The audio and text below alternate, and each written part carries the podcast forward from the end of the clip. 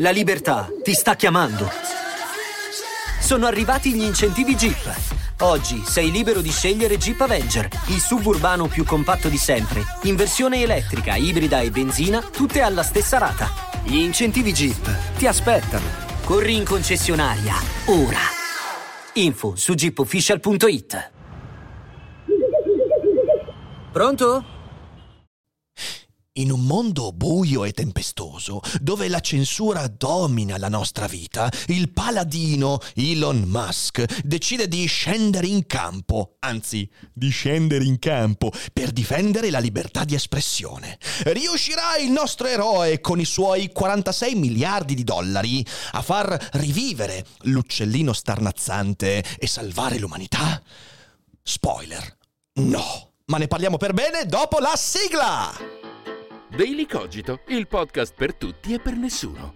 Puoi amarlo, puoi odiarlo, ma non puoi ignorarlo.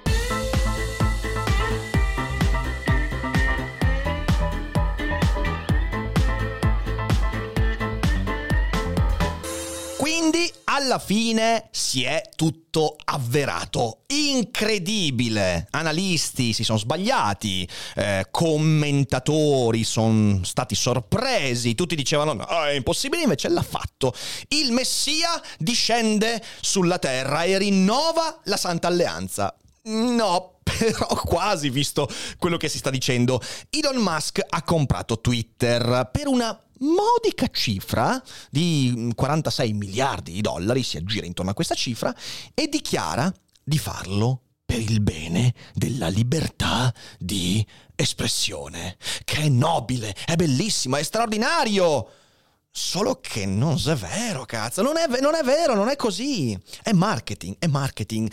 Perché io sono convinto, in primo luogo, dico una cosa poco naif, sono convinto che l'abbia fatto per i soldi. Cioè, ricordiamoci che l'ha fatto perché ha pagato 46 miliardi e poi vorrebbe strappare un ticket fra 2, 7 o 20 anni di 120 miliardi. Cioè, questo è il senso, è un investimento, non è un atto di carità, ok? E mi fanno un po' ridere le reazioni che sto vedendo, tanto le reazioni pro eh, quanto le reazioni contro. Allora, da un lato abbiamo quelli che dicono che adesso finalmente c'è una persona intelligente che ha grandi conoscenze e che ci salverà dalla cancel culture, dalla wokeness, ci salverà dalla censura dei social network, ci salverà da questo Twitter che è chiuso da ogni dove, da questi finti democratici e via dicendo così. Dall'altra parte c'hai quelli imbizzarriti e incazzatissimi che dicono che Elon Musk ora rovinerà tutto, e proprio perché è contro la wokeness, contro LGBT, contro queste cose, e scrive sempre tweet inaccettabili e io mi licenzio. Sì, ci sono anche dipendenti di Twitter che sono licenziati di fronte alla possibilità che Elon Musk eh, acquistasse Twitter. Ed è tutto bellissimo, è tutto divertente, è, è, tutto malatissimo ragazzi. E quindi c'è qualcosa da discutere perché quando si parla di libertà di espressione, beh, le cose si fanno complicate. E la domanda che dobbiamo porci è, ma tutto sto cambiamento, ma, ma, davvero basta cambiare proprietario a Twitter perché cambi veramente tutto? La risposta di nuovo è no, ma per capire perché no? Bisogna fare un po' un viaggetto. Prima di fare questo viaggetto però vi ricordo che durante questa puntata io vi proporrò delle fonti, degli articoli che trovate in descrizione che sono scritti in una lingua strana, una lingua che è difficile in un, in un, paese dove tanti sono convinti che non sia neanche una lingua. E, e, questa lingua è l'inglese. Lo so che in tanti nel 2022 pensano che l'inglese non sia utile, però in realtà l'inglese ti salva la vita in tante occasioni, soprattutto perché le cose del mondo ancora accadono in inglese. E quindi ringrazio lo sponsor di quest'oggi, Cambly, Cambly ormai sponsor storico di Daily Cogito, un'applicazione fantastica che direttamente dallo smartphone smartphone mettendoti in contatto in video chat one to one con insegnanti madrelingua inglese provenienti da ogni parte del mondo, ovviamente parti del mondo anglofone, dall'Australia, il Canada, la eh, Gran Bretagna, l'America, dappertutto il Canada e America, ma ci siamo capiti, eh, ti permette di chiacchierare one to one, quindi faccia a faccia con questi insegnanti di madrelingua che fanno l'unica cosa che ti permette di imparare veramente una lingua straniera, ti fanno parlare in quella lingua e n- non ti permettono di eh, trovare le paroline in italiano quando non ti viene in mente la frase, perché la lingua si impara esercitandola. Oltretutto, grazie all'applicazione tu puoi anche rivedere le tue video lezioni e quindi accorgerti dei difetti, eh, dove puoi migliorare, dove intervenire dire e tutto questo. Oltre a tutto questo, Cambly ti permette di imparare l'inglese che ti serve, perché se per esempio devi fare un colloquio di lavoro per un'azienda eh, che tratta di biochimica, eh, che però mh, mm, esiste soltanto in paesi anglofoni e devi tenere il colloquio in inglese, beh, potrai trovare il biochimico su Cambly che ti formerà nell'inglese di cui hai bisogno. Tutto questo con due vantaggi enormi per la nostra community. Perché il primo è quello di poter fare una lezione gratis di 10 minuti, che è il modo perfetto per saggiare quanto è bella Cambly e quanto sia utile l'approccio di questa applicazione. E se uno si convince da quei 10 minuti, e si convince, allora potrà accedere al secondo vantaggio, uno sconto del 50% sul piano annuale. Significa che tu puoi avere lezioni con insegnanti in madrelingua one to one, quindi non lezioni di gruppo, non cose dispersive, ma tu con l'insegnante, che possono essere di 30, di 60 minuti, decidi tu, eh, a cadenza settimanale, bisettimanale, via dicendo, a un costo modico di 5 euro o poco più, che è una gran figata. Quindi grazie Cambly, grazie a chi inizierà a utilizzare questa applicazione, vi ricordo che è anche un ottimo modo per sostenere il nostro lavoro e mi raccomando fatelo perché fra un anno guarderete indietro e direte per fortuna ho ascoltato Rick Dufer, una cosa che dovreste dire molto più spesso. Ma non voglio fare come Elon Musk, non voglio montarmi la testa, voglio andare alla puntata.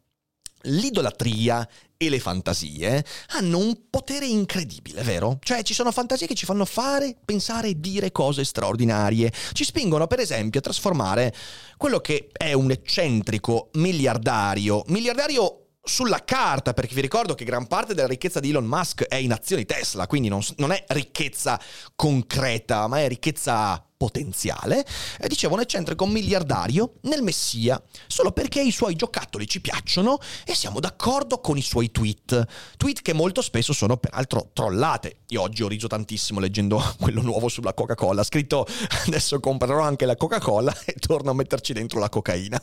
Mi ha fatto spezzare da ridere veramente, però insomma su Twitter lui è un personaggio molto molto particolare. Oppure sempre a causa delle fantasie, finiamo per trasformarlo nel diavolo, il diavolo, perché non ci piace chi ha molti soldi. Dimenticando che stiamo tutti giocando a una partita le cui regole sono decise proprio da chi ha molti soldi. E insomma, voglio dire, Google, YouTube, Twitch, Twitter sono la prova essenziale di tutto questo. Ecco, a quel punto, quando le fantasie e l'idolatria prendono il sopravvento, la ragionevolezza muore e diventiamo più scemi. E io mi chiedo, se diventiamo più scemi, cosa difendiamo a fare la libertà di espressione? Perché veramente il risultato è quello che vediamo in Idiocracy. se diventiamo tutti più scemi, ma siamo più liberi di dire quello che ci passa per la testa, beh, insomma, non so quanto sia effettivamente desiderabile. Prima di passare all'analisi effettiva, vorrei mettere alcuni presupposti. Sono presupposti lunghi, quindi mettetevi comodi perché bisogna ragionarci per bene.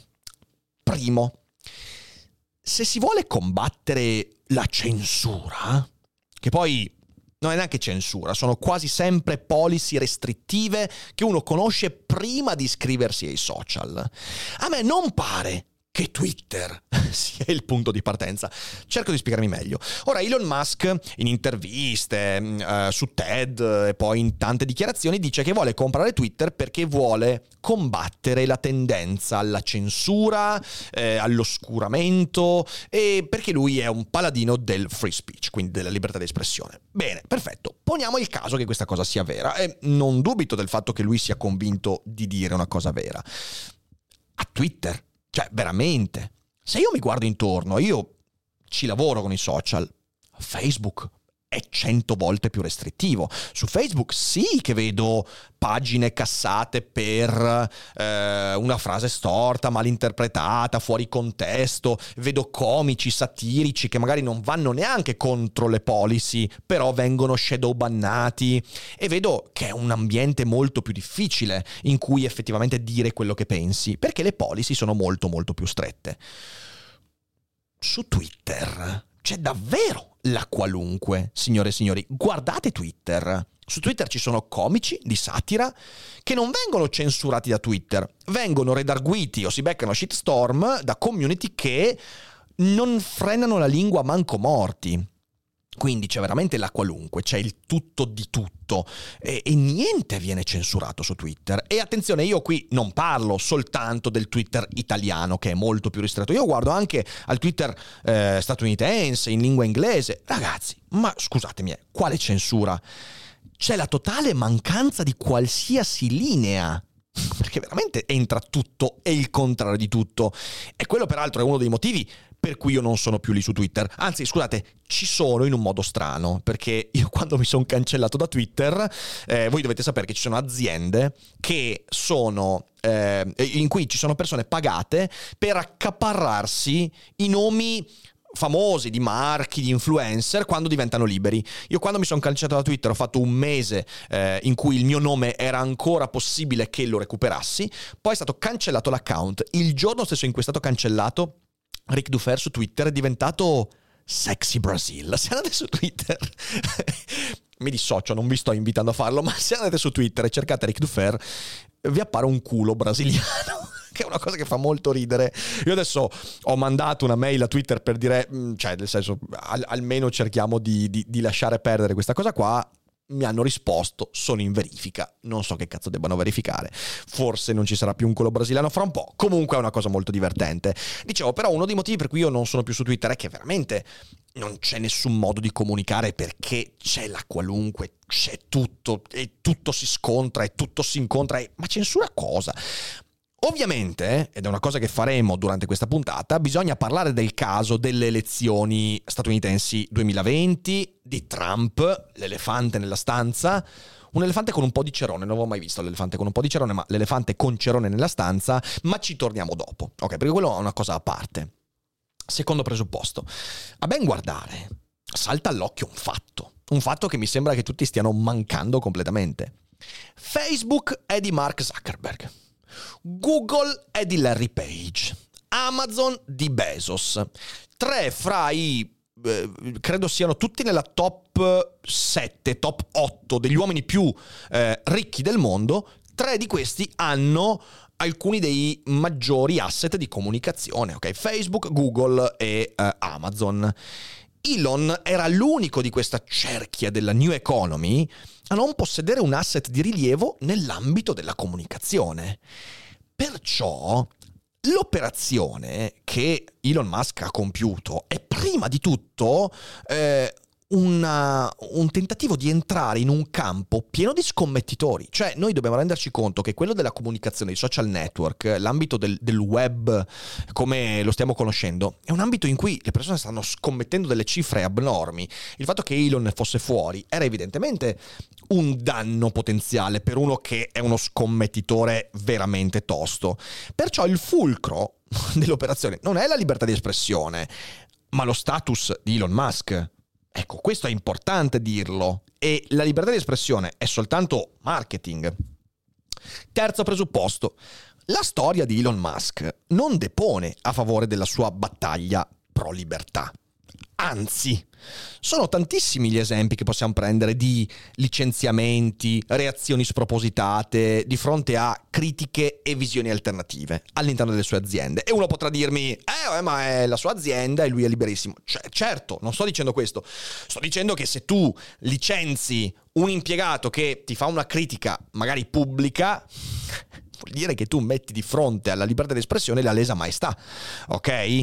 Uno che veramente sia interessato alla libertà d'espressione, prima di tutto riesce a gestire le critiche. Perché ricordiamocela questa cosa qua, libertà di espressione è prima di tutto disposizione al contrasto.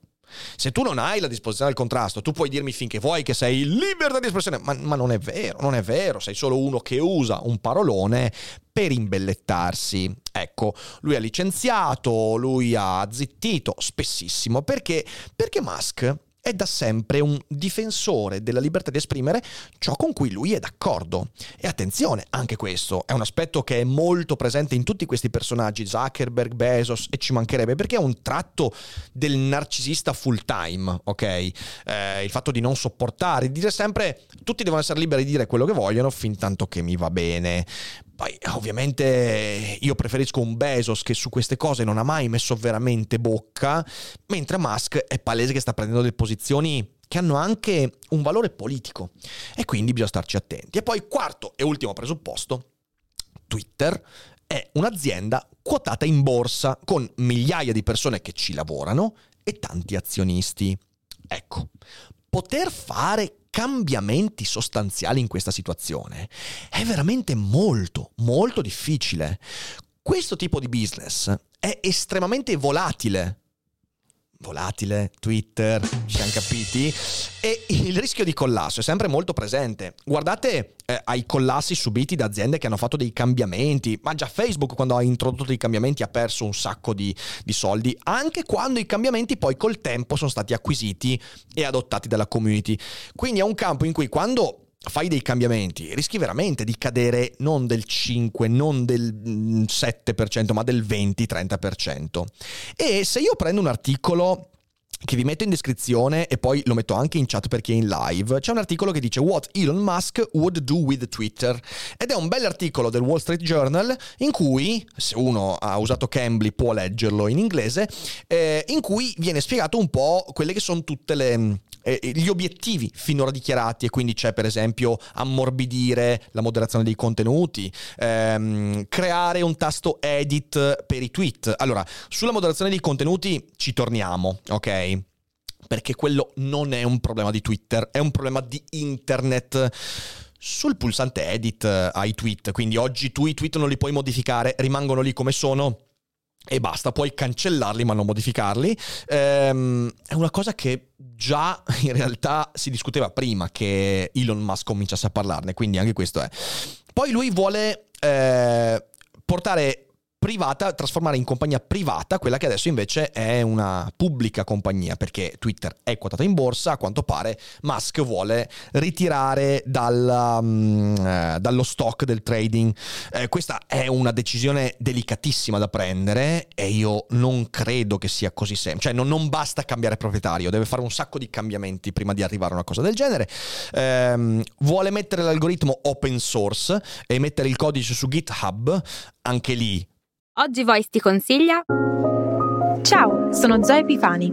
Se cerchi il podcast perfetto per motivarti e fare il tuo glow up nel 2024, And Now What è proprio quello che fa per te. Lo trovi su tutte le piattaforme di podcast. Ci vediamo lì. Dal mio punto di vista questa è la buttata più grossa di tutte, ok? Um, voglio vedere se Elon Musk vuole fare una roba del genere e vedere crollare il titolo del 30%. Staremo a vedere, questo è forse il cambiamento più grosso che ha proposto, però mi sembra veramente difficile anche leggendo altri commentatori. Ehm, dopodiché vuole fare altri cambiamenti come dare la spunta blu a quelli che pagano, eh, stare, ecco, meno, meno, appoggio sull'advertise, quindi meno pubblicità, più abbonamenti e, e poi eh, fermare gli, i bot di scam, quindi i bot che mandano tweet eh, a manetta e mm, senza, senza che ci sia un essere umano dietro. Questi sono i cambiamenti che troviamo in questo articolo. E, ehm, sono cambiamenti, di nuovo, che quando sono grossi sono veramente difficili da immaginare, a meno che non si smantelli alla radice Twitter, altrimenti sono di nuovo marketing. Marketing fatto per far parlare di Twitter, che adesso, eh, che è proprietà di Musk, eh, crescerà sul fatto che se ne parli. Detto tutto questo, ok? Ehm, che si può tradurre con un cambiamo tutto per non cambiare nulla, voglio sviluppare due argomenti, entrambi inerenti alla libertà di espressione. Uno è il concetto di censura su Twitter E il secondo è la visione della democrazia di Musk, perché la sua visione della libertà di espressione dipende molto da quello che lui pensa del concetto di democrazia. Quindi seguitemi bene fino alla fine perché questo è molto importante. Partiamo dal, dal primo argomento, la censura su Twitter. Ora, gli atti di censura vera censura, non la moderazione. La moderazione dei contenuti non è censura. la moderazione dei contenuti non è censura e poi vedremo perché. Gli atti di censura di Twitter possono essere riassunti in tre esempi, in realtà due esempi e mezzo. Allora, il primo esempio è il ban di Donald Trump nel gennaio 2021. E lì è un atto di censura. Poi è un atto di censura con cui possiamo essere d'accordo o meno. Io ho dei pensieri contrastanti, ci ho fatto un daily cogito, quindi acc- quando accadde e mi espressi in modo contrario. E ancora oggi, secondo me, quello è stato un atto inconsulto. Però ci, mm, ci torniamo. Eh, c'è un altro atto di censura conclamato quando un articolo, del, un articolo, del, New York Post che portava un'indagine sugli affari di Hunter Biden, il figlio di, eh, dell'attuale presidente degli Stati Uniti Joe Biden, l'articolo del New York Times che era capzioso, era tendenzioso, aveva forse anche informazioni eh, sbagliate, infatti è stato smentito e tutto quanto, però è stato eliminato, di fatto censurato da Twitter. È il momento in cui un, eh, un giornale come il New York Post è stato, eh, diciamo così, messo sotto da un social network. E quello lì è una cosa che io ho detestato. Ok. C'è un ulteriore aspetto che spesso viene venduto come censura, che però non è censura. Ed è, qua, ve lo ricordate sicuramente, non ne parla più nessuno, infatti non viene più fatto, però il fact checking di alcuni tweet molto influenti. Soprattutto nel periodo di inizio pandemia e poi all'inizio della campagna vaccinale e anche durante la campagna presidenziale eh, c'erano dei tweet di influencer di Donald Trump e di vario genere che venivano eh, come si dice, etichettati con una frase, con il fact checking, cioè c'era il tweet, il tweet era discutibile, Twitter ti dava un link per il fact checking, quindi per far vedere che quel tweet si basava su fake news, su disinformazioni. Ora, questo è un punto delicatissimo perché ha a che fare con la moderazione delle informazioni e di nuovo ci torniamo fra poco. Ognuno di noi si fa la sua idea su questi atti. Per me, i tre punti che ho appena elencato. Allora, per me, il ban di Donald Trump è avvenuto nel momento della vera esplosione politica inerente Capitol Hill. Ora, il ban di Trump, di nuovo, è stata una cosa odiosa, perché tu hai il presidente uscente che di fatto viene cancellato da una delle piattaforme più seguite, che è una pubblica piazza, è come non voler far entrare in una pubblica piazza un presidente per dire la sua. Ok, quindi è stata veramente una cosa odiosa. Odiosa tanto quanto Donald Trump. Eh, perché è stato fatto? Dal mio punto di vista è stato fatto perché c'è stato veramente il panico. Cioè, quelli che gestivano la moderazione su Twitter, e questa cosa infatti ha avuto ripercussioni su tutti i social network, non solo su Twitter, però su Twitter, su Twitter è stato eclatante per il ban di Trump, erano tutti molto spaventati di quello che stava succedendo. Ed è stato un parapiglio, un fuggi-fuggi che ha portato a questa decisione, perché la decisione era quella di limitare i danni. Nessuno che lavora nel campo della comunicazione vuole che un eventuale golpe o comunque eventuali violenze al Campidoglio vengano attribuite alla tua piattaforma. Quindi per me, di nuovo è la mia opinione, e l'ho già detto a suo tempo, per me quello di Capitol Hill è stato letteralmente uno stortissimo e sbagliatissimo controllo dell'immagine di Twitter, che ha avuto la ripercussione di bannare il presidente degli Stati Uniti. Ehm, ognuno si fa la sua idea, ok? E voi fatevi la vostra. Il secondo punto, la censura di un articolo eh, su Hunter Biden. Quello è stato il vero atto illegittimo e grave che Twitter ha promosso sulla sua piattaforma perché veramente non c'era nessun motivo. Certo, di nuovo, leggendo tanti che hanno smontato quell'articolo, si trattava di informazioni tendenziose, di disinformazione, fake news, ehm, però non si doveva fare in quel modo. È stato proprio sbagliato, oltretutto hai dato un assist incredibile a tutti i complottari della domenica che dicono vedete, vedete che in realtà c'è un mondo che censura quale democrazia. Eh. Invece, sulla, su, su, sui fact-checking dei tweet di persone molto influenti, eh, è stato un intervento disordinato e impanicato. E infatti è durato poco. Ancora adesso ci sono alcune labels su alcuni tweet eh, di fact-checking, però sono molto poche e si vedono raramente. Quindi è stato proprio di quel momento. Diciamo che la mia speranza è che da quel disordine si impari a gestire i prossimi disordini quando dovesse succedere di nuovo. Eh, ev- evidentemente bisogna agire in modo diverso perché quella cosa è stata fatta male. Però veramente è difficile definirla censura perché poi il tweet rimane, c'è un'etichetta che ti dice guarda, informati di più, che io credo che non ci sia niente di male in questo, ok? Certo, l'obiezione è, ma bisognerebbe farlo da entrambe le sponde, però è anche abbastanza evidente che non c'è lo stesso livello di disinformazione da entrambe le sponde. Se prendiamo l'esempio dei vaccini, era molto chiaro da dove arrivavano le disinformazioni, ok? Non certo da quei lati che cercavano di promuovere la campagna vaccinale. Bene, perfetto. Twitter non sta censurando le opinioni. Sta seguendo la tendenza inevitabile che le strutture complesse prima o poi devono abbracciare. Tutti quelli che dicono Twitter censura, fra cui Elon Musk, dicono una cazzata. Perché se c'è una censura, non è di Twitter, è del web. Vogliamo dire che maggior, il maggior strutturamento di Wikipedia, che ha molti più editor e ha molta più difficoltà adesso a far pubblicare pagine, modifiche, quella è censura? No, è moderazione. È, ne abbiamo parlato qualche tempo fa, verticalizzazione. Cioè è il fatto che le strutture complesse a un certo punto non riescono più ad essere orizzontali. Che l'uno vale uno in queste strutture non vale per lungo tempo. E a un certo punto si calcificano delle strutture verticali, che possiamo chiamare anche gerarchie. E quelle gerarchie sono atte a moderare quello che avviene. Perché se tu non vai a moderare quello che avviene, niente è più fruibile. Ed è quello il grave difetto dell'orizzontalità del web, che infatti è ormai un sogno, non esiste più.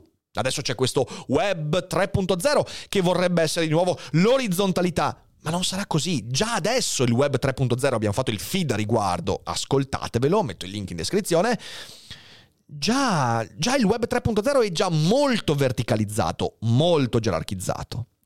Musk è fintamente innamorato, magari anche innamorato seriamente, ma quando poi lo comunica è sicuramente una finzione perché non è mica scemo, è fintamente innamorato del sogno di un web orizzontale che ormai non esiste più. Un web privo di moderazione che ormai non è più sostenibile. Tutte le piattaforme stanno invertendo la tendenza su moderazione e, con- e content ID. YouTube, per esempio, Ormai la strutturazione de- de- della moderazione su YouTube è molto chiara ed è una delle piattaforme che ti permette di fare più cose. Pensate a Twitch, ma pensate di nuovo a Facebook. Ma ben prima che censura, questa è sopravvivenza. Vedete, la filosofia dell'uno vale uno, del siamo tutti sullo stesso piano, di qualunque argomento si parli, del a tutti lo stesso microfono a priori, non porta lontano.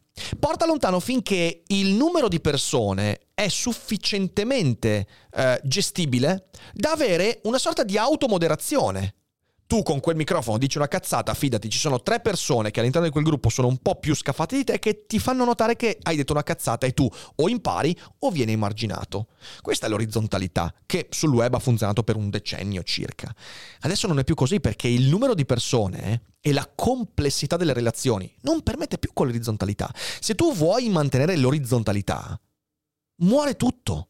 Perché a un certo punto la gente capisce che lì non può più acquisire informazioni. Perché, signore e signori, informazione significa saper individuare nello sterco le cose che mi servono. E per fare questo c'è una, un bellissimo ideale pensare che tutti quanti abbiamo tutti gli strumenti per fare questo. Ma non è così. E la moderazione, cioè la verticalizzazione, serve per creare criteri affinché le persone, con la maggior possibile autonomia, riescano a discernere lo sterco dall'informazione utile. E per fare questo tu hai bisogno di verticalità, di gerarchizzazione, di criteri di selezione. E questa non è censura, questa è civiltà! Porca puttana! E io vedo gente che scrive delle stronzate in mani. Non possiamo confondere civiltà e censura. Perché la censura è un'altra roba. La censura è quella che viene fatta in questo momento, tipo nell'est Europa, in Russia. Quella è censura. Quella di Twitter è un atto di sopravvivenza. Facebook, esagerando forse, forse la moderazione è esagerata, possiamo anche dire di sì, ma non è censura. È sopravvivenza, perché a un certo punto le strutture complesse devono arrivare a costruire quelle gerarchie. Se le gerarchie non funzionano, la struttura muore e viene sostituita. È così da sempre. E e chi, chi, chi, non capisce questo aspetto non conosce la storia, la storia po- della politica, la storia degli stati, la storia di ogni struttura umana orizzontalità che si complessifica e poi verticalizza, sacrificando un sacco di libertà che però avrebbero assolutamente reso impossibile il mantenimento di quella cosa. Leggetevi Hobbes, serve per queste cose. Internet ha ribaltato i vecchi criteri. Internet è quel mondo che ha messo in crisi, come non mai e velocemente, le gerarchie di ieri. Questo è quello che è successo ora ne sta creando di nuove. Magari possono non piacerci, possiamo condividere o meno le nuove strutture, le nuove gerarchie. Fra cui vediamo, per esempio, non so, tutto il discorso sui diritti, eh, tutti questi, discorsi che magari non ci piacciono. E sapete che a me non piacciono, non mi piacciono. Non mi piace la cancel culture, non mi piacciono i discorsi eh, troppo spinti sull'inclusività, non mi piacciono, e poi ci sono tante altre cose, non solo queste. Però è il tentativo di una struttura complessa di sopravvivere. Quello è, nient'altro. Non condividere quei nuovi criteri ci porta a due scelte. Uno, eventualmente a non consumare più quelle cose. Non so, Netflix. Se Netflix, se, se non mi piace ciò che viene proposto su Netflix perché è troppo woke, io dis- mi disabbono da Netflix, cioè nel senso sempre questo potere in mano, il potere del consumatore che ci dà una libertà incredibile su questi aspetti, ricordiamocelo questo, perché poi siamo qua a dire censura, censura, però se tu ti sottrai a quel gioco stai facendo un danno enorme, forse stai facendo rivedere i criteri con cui le piattaforme strutturano le loro verticalità. Ok, questo è importante. Quindi posso smettere di consumare, oppure posso fare la guerra posso fare la guerra a, quelle, a, quelli, a, quei nuovi criteri, ecco, che è un po' quello che Elon Musk ha dichiarato di voler fare, ma secondo me di nuovo fintamente. Però quella è la direzione. Internet sta andando in quella direzione e non sarà Elon Musk a riorizzontalizzare tutto. Nessuno lo può fare. Nessuno attualmente può fare una cosa del genere. E così si costituiscono nuove verticalità. Perché è solo così che possiamo relazionarci bene, è solo così che la complessità sociale riesce a trovare i suoi criteri, la sua comunicazione, le sue vie di crescita, progresso e sopravvivenza. Musk sta usando il concetto libertà di espressione come marketing, ma in realtà it's just business. E lui lo sa perfettamente questo. Lo sa perfettamente che non può orizzontalizzare di nuovo Twitter, perché tutta la complessità va dall'orizzontale al verticale e poi crolla. Quindi o hai in mente di far crollare Twitter per ricostruire delle macerie, dopo aver speso 40 e rotti miliardi di dollari, cosa vuoi far crollare? Oppure le cose che dice di voler cambiare non cambieranno veramente. Ricordatevi quella frase di Foucault. La politica è la continuazione della guerra con altri mezzi che ribalta il detto di von Clausewitz che la guerra è la continuazione della politica con altri mezzi. No, è il contrario, è la politica che è la continuazione della guerra con altri mezzi.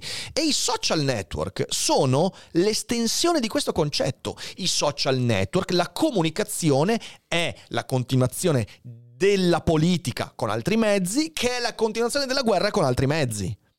Ecco allora, su Twitter, e questo è molto chiaro, i ban di Twitter, la censura di Twitter è un effetto, non la causa, è l'effetto di un movimento molto più ampio che sta prendendo tutto il web e non solo la costruzione di nuovi criteri.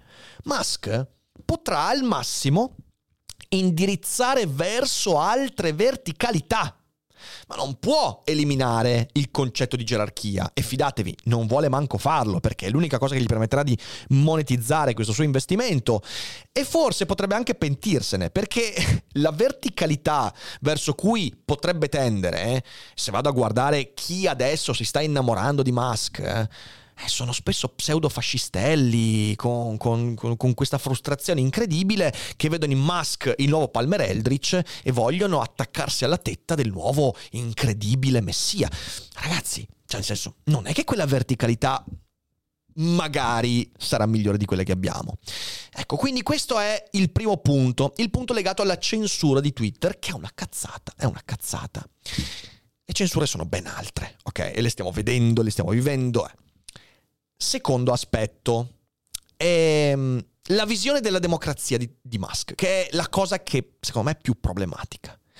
In un articolo sul Times, trovate il link, adesso lo metto anche in chat a fine puntata, c'è un bel ragionamento sulla visione della democrazia di Elon Musk. A un certo punto gli fanno una domanda e la domanda è se lui sia o meno preoccupato per la democrazia in Occidente. E la sua risposta è ma noi ne abbiamo una.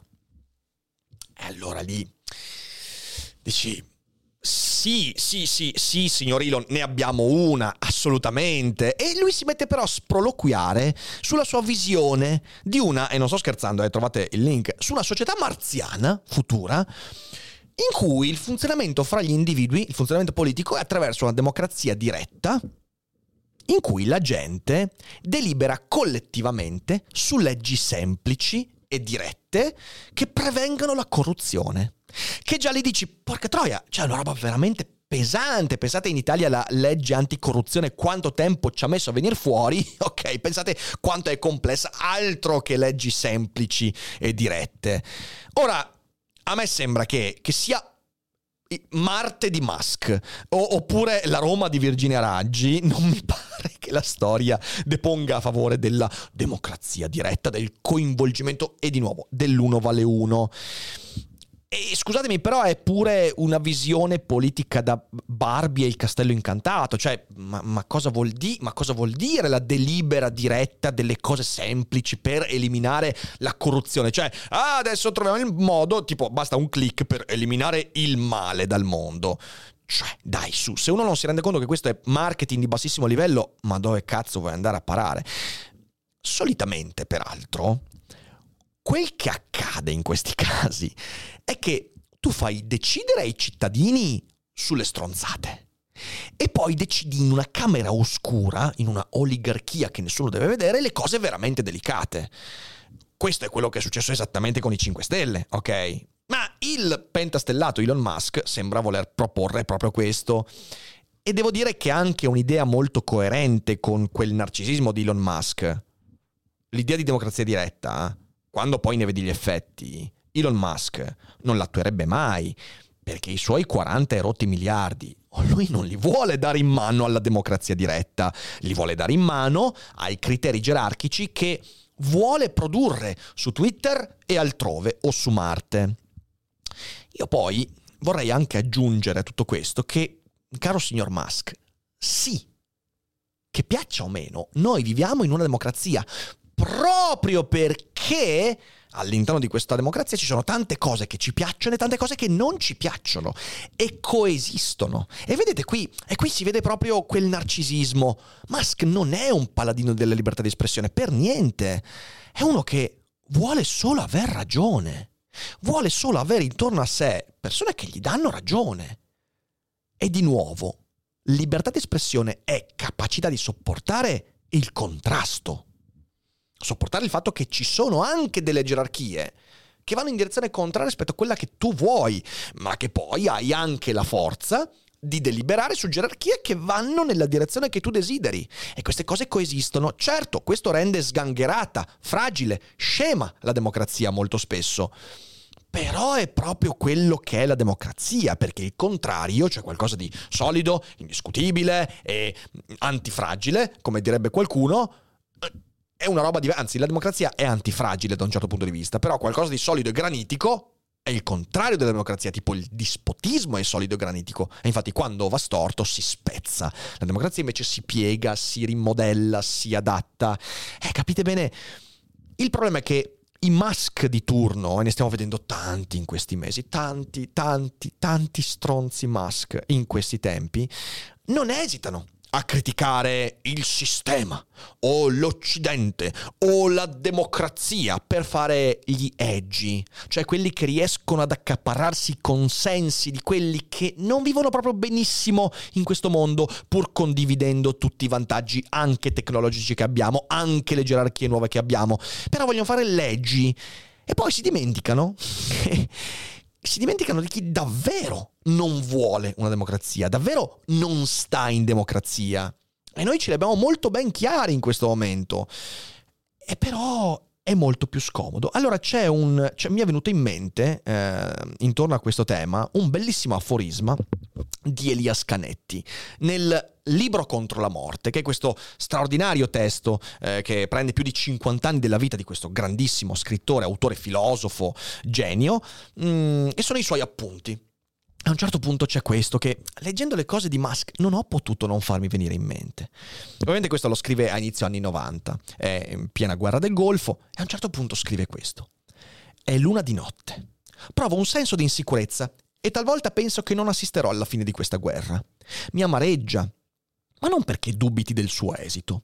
Nutro molti dubbi, piuttosto circa il fatto che qualcosa possa cambiare. Riscontro con orrore la stupidità delle persone di sinistra, fra le quali mi sono sempre annoverato. Oggi ne ho sentita parlare una, uno scrittore molto modesto, ma che sa tenere banco a sinistra. Ha paura di Bush e Saddam non lo nomina neanche. È come se non esistesse. Guerrafondaio, dice costui, è il popolo americano. E intanto sembra che Saddam torni a minacciare con il gas e tutto il resto e intenda attuare una dopo l'altra le proprie minacce. Per ben sei volte lo scrittore ha detto di avere paura e non si è vergognato per coloro che giorno dopo giorno vivono oggi nell'immediatezza del pericolo. L'ho sempre considerato un cretino, oggi mi riempie di disgusto. E questo aforisma di Canetti è molto molto legato a ciò che ho appena detto di Musk e in realtà tanti nostri commentatori, insomma, che si scandalizzano di fronte al Biden di turno, al Macron di turno. Oddio, mi fanno orrore. Ah, questi col Green Pass. Ah, pazzi e sanguinari, eh? però poi non spendono una parola per i Putin, per gli Erdogan di turno che massacrano, che ammazzano i, i, gli oppositori politici, che, che, hanno, questi non hanno nessun timore di dire, beh, ma la nostra democrazia è palesemente malata, ah, viviamo in una democrazia, però poi non parlano di come stanno quelli che non vivono in una democrazia. Capite? Capite che qui non c'è nessuna libertà di espressione, capite che qui non c'è, è puro marketing, narcisismo, volto soltanto a produrre un'immagine di sé. E cazzo, a sto punto meglio cancellare tutti i tweet di Elon Musk. a sto punto, ovviamente no. Però, se non cominciamo a sviluppare un po' di pensiero critico su queste... su, su, su, queste, su questi istinti interpretativi, ma dove cazzo vogliamo andare? E quindi, e quindi è questo, cioè, intanto tanto rumore per nulla, lo ribadisco, eh non cambierà niente su Twitter. Al massimo ci mettono un pulsante edit. Ma mm, non cambieranno, quindi tanto rumore per nulla. Twitter cambia proprietario, ma al di là di qualche piccola modifica, la nostra democrazia rimarrà il fragile cadaverino che dovremmo difendere proprio perché è un fragile cadaverino e sperare che non si trasformi in un Moloch mangiasassi in cui credere, ma che però poi finisce per mangiare anche noi. E credo che sia un episodio emblematico questo qua di Elon Musk, queste dichiarazioni, perché, perché è proprio un episodio che porta con sé quello che mi verrebbe quasi a definire lo spirito del tempo di questi mesi, di questi anni. E, ehm, e, a me non piace quello che sta succedendo, quindi spero di riuscire con il Daily Cogito a produrre altre verticalità. Al massimo prendo i miei 12-13 miliardi, mi compro Twitch e allora a quel punto rivoluzioniamo tutto quanto. Eh, però voi per fare questo dovete abbonarvi. In pochi, eh, in pochi, ma abbonatevi. E basta, direi che con questo ci siamo. Uh, vi ho detto quello che penso di Elon Musk. È la prima volta che parlo di Elon Musk su Daily Cogito in modo mh, mm, sostanziale. Eh, mi sta discretamente sui coglioni, per quanto poi abbia stima di tante cose che ha fatto.